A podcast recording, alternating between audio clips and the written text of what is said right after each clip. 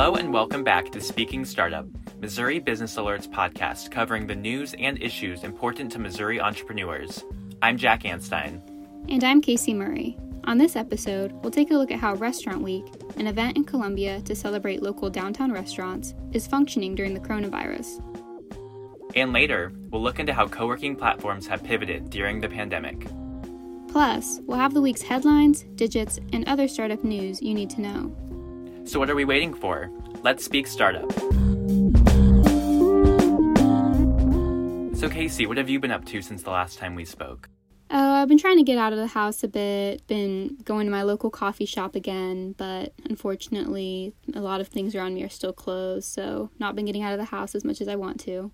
Yeah, near me, my local pool just opened up, so when I have time away from work, I've been able to lay out and get some sun and swim while staying distant from other people. I'm so jealous. My apartment complex actually just opened up our pool, but you can never get in because it's always filled to capacity. Well, I wish you good luck in getting in and getting a chance to swim. But now let's move on to our headlines. So our first headline is about Wave Financial, a Canadian financial technology company owned by the Kansas City tax company H&R Block. They've announced the launch of a new service called Wave Money. This business banking service eliminates banking fees has built-in bookkeeping, and provides instant access to cash. H&R Block acquired Wave Financial for $405 million last June. A treatment for COVID 19 patients developed in St. Louis will soon begin a human trial. The treatment was developed by Confluence Discovery Technologies, a drug discovery organization owned by Aclaris Therapeutics. Aclaris announced on Wednesday that the FDA approved its drug for a trial on 36 hospitalized patients. The Confluence Discovery Technologies team is located in BioSTL, an organization that supports bioscience startups. RNAissance Ag, a St. Louis agriculture technology startup, has made an asset acquisition of another St. Louis based startup in its sector, RNAgri. RN Agri has developed a platform for the development of RNA production for use in products such as biopesticides. RNAissance is owned by TechAccel, a private technology and equity development company which focuses on agriculture and animal health. TechAccel did not disclose the details of the acquisition. Handled, a St. Louis based startup with an app designed to help users price, book, and schedule movers, has acquired Columbia based startup Rue. Rue, which was founded by a group of former University of Missouri athletes, allows people with extra room in their homes or offices to rent it out to users searching for storage space. Terms of the deal were not disclosed.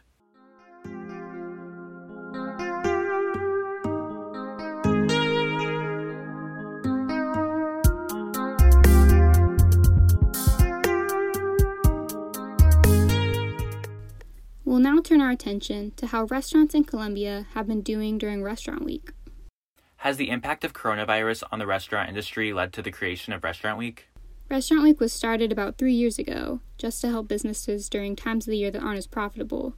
But it's definitely taken on more importance since restaurant earnings have decreased so significantly in recent months. Sanford Speak, the restaurant owner I talked to for this story, his restaurant went from selling about $3,000 of food each day to around $500. Okay, so how is Restaurant Week impacting these local restaurants? Well, let's find out. For the past three years, Columbia has been celebrating two restaurant weeks a year. This week is an attempt by the district, an organization dedicated to developing downtown Columbia, to promote locally owned businesses in the area during slow seasons. We just wanted to celebrate our businesses. Um, our restaurant establishments here are majority locally owned and kind of all thrive off of each other. And it just seems like something we should celebrate. Um, and it's done very well. People love it. That's Nikki Davis, Executive Director of Columbia's Downtown Community Improvement District and owner of Muse Clothing Store, speaking on why Restaurant Week was started and why it continues. Though the events are situated during times that downtown businesses could already expect business to be slow. This year, the event took place against the backdrop of the coronavirus, which has hit the restaurant industry hard. The accommodation and food service sector has had the highest number of unemployed workers of any sector in Missouri for the past two months. Davis said this has been taken into account with Restaurant Week.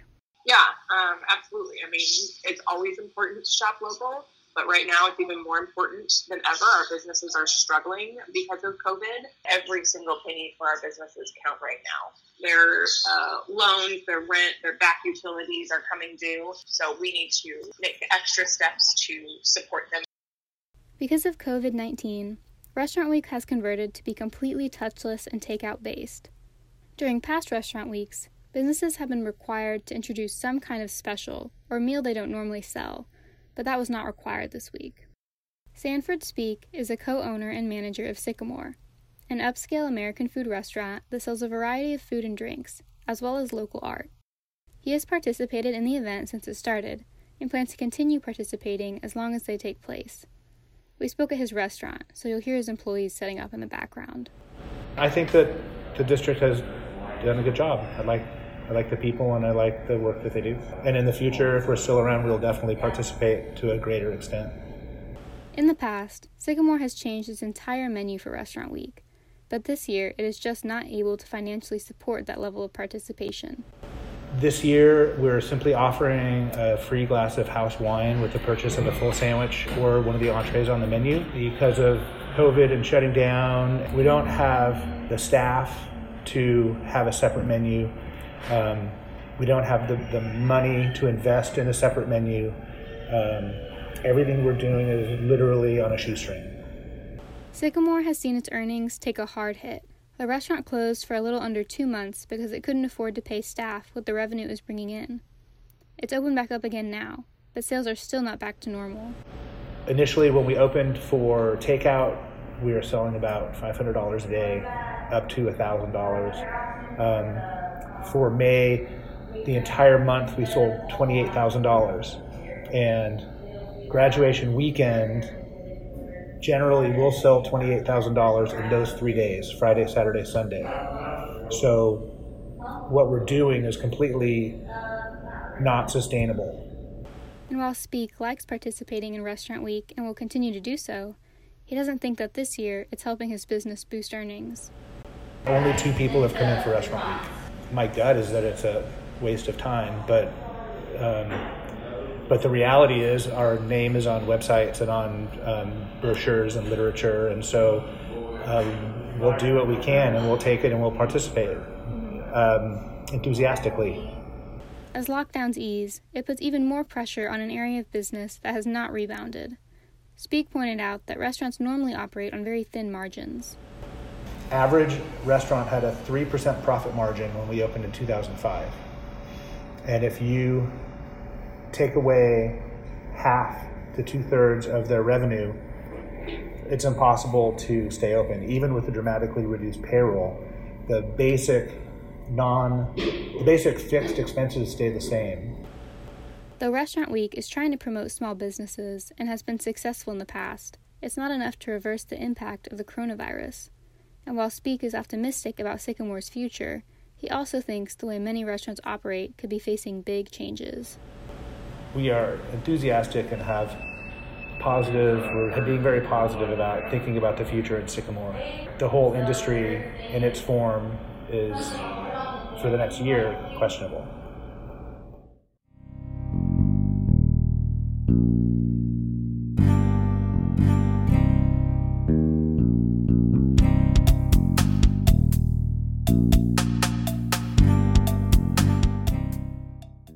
COVID 19 has impacted the way we all collaborate in the workplace, as we're encouraged to avoid close contact and shared spaces. Finding the best way to work safely with others is a challenge for some types of businesses, including co working spaces. What sets co working spaces apart from other types of workplace environments? Co working spaces are facilities where businesses, freelancers, and other individuals work together in a shared office space. They often include event spaces and other resources for their members. A lot of co working spaces were still able to remain open for their members during the pandemic, but they implemented new guidelines to keep coworkers healthy as they came in and out of the office. And what about the other services that co working spaces provide to their members? A lot of shared workspaces were still able to provide some of these services online, but other services like event spaces closed down altogether. I talked with Ben Rayo, founder of BridgeSpace in Kansas City, to see how his business adapted to the coronavirus. Hi, Ben. Welcome. For those who don't know, can you explain what BridgeSpace is? So BridgeSpace is a once U.S. Post Office converted into a business incubator and shared workspace in downtown Lee's Summit. Private offices, private meeting rooms, event space, referral group, business coaching, and mastermind, podcast, and video studios as well. A major focus of co working spaces is in person collaboration. How has BridgeSpace balanced that need for the face to face communication with necessary safety measures during the pandemic? Well, I would say for the first 90 days, it sucked um, because, you know, we had to cancel a lot of events and we shut everything down with the exception of our members that had offices there so they could get in and out of their offices if they needed to. And how are you doing now? You know, what's happened now is people are starting to get a little bit more comfortable and they're coming in and we're starting to see things moving forward. You know, starting last week, we started to see an uptick in uh, number of tours being scheduled. We still don't have our front doors unlocked. So we're still kind of in a partial lockdown. We're not going to just let anybody wander into the building. Um, everything is still by appointment only. You know, we're having we're having things cleaned more than than we were before. And you know, honestly, it's interesting. You've got so many different people that have different opinions on COVID, and you know, who's worried about social distancing and who's not. And I, it's not just with BridgeSpace. I see it with any place that's you know hospitality or restaurant or even stores. What are some other ways that BridgeSpace has pivoted during the pandemic? We have our business coaching that's a paid business coaching, and then we have some other business coaching um, aspects that fit into what we do. And we decided to go ahead and give that away for free.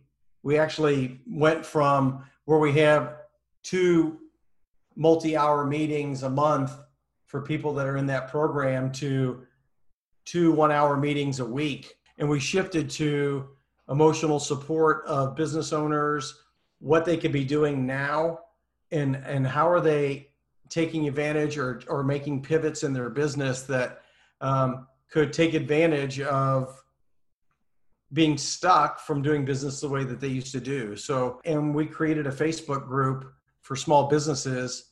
And in 30 days, we had th- almost we have over 2500 businesses in that group now. So that was all about how can we disseminate information to help businesses understand what their options are. And what are the next steps that bridgespace will take in the future? Um, next steps are just continue to kind of monitor what's going on um, take the advice from the local health experts like you know the, the county in our city and try to keep, keep safe as we try to get back to business as quickly as we can. Thank you so much for joining me.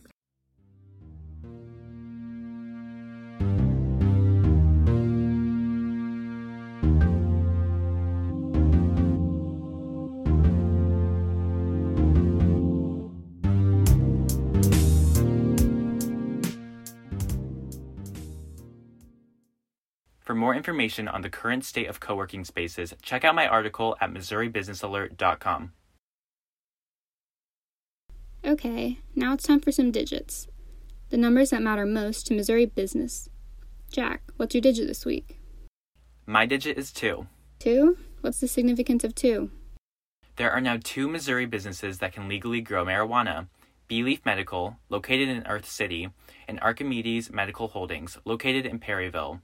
There were 348 licenses given out to operate medical marijuana businesses in Missouri, and BeLeaf won the second most medical marijuana licenses 10. There are 60 commercial growing facilities expected to be operating eventually. At least 25,000 have been granted medical licenses for use. Okay, 2 isn't a very big number, but that's exciting. Exactly. Now, what's your digit? My digit is a 100,000 because that's how much participants in the Soy Innovation Challenge could win along with a business mentorship if they are selected to participate. The United Soybean Board and Yield Lab Institute created the Startup Accelerator program to support entrepreneurs innovating in the soybean supply chain. The challenge is looking to promote technologies that will help communicate market signals to farmers, as well as those that look at sustainability and environmental impact. Missouri ranks seventh in the nation for soybean production, so this is an important industry to keep tabs on. The deadline to apply is June 20th. So I think that brings our episode this week to a close. We just need our closing thought. This is what Rayo had to say about how he uses caution while running BridgeSpace during the spread of COVID 19. We're taking every measure that we can. We want to try to make sure that we minimize any concern or risk of spread, but we still try to open the business as carefully as we can. It's not worth taking a chance over ten or twenty thousand dollars to create some kind of an outbreak or put our, our business or our members at risk. That's all we've got this week. This has been Speaking Startup from Missouri Business Alert. This episode was produced, edited, and hosted by Jack Anstein and me, Casey Murray. Our theme music was produced by Elliot Bowman. We'll speak to you next time.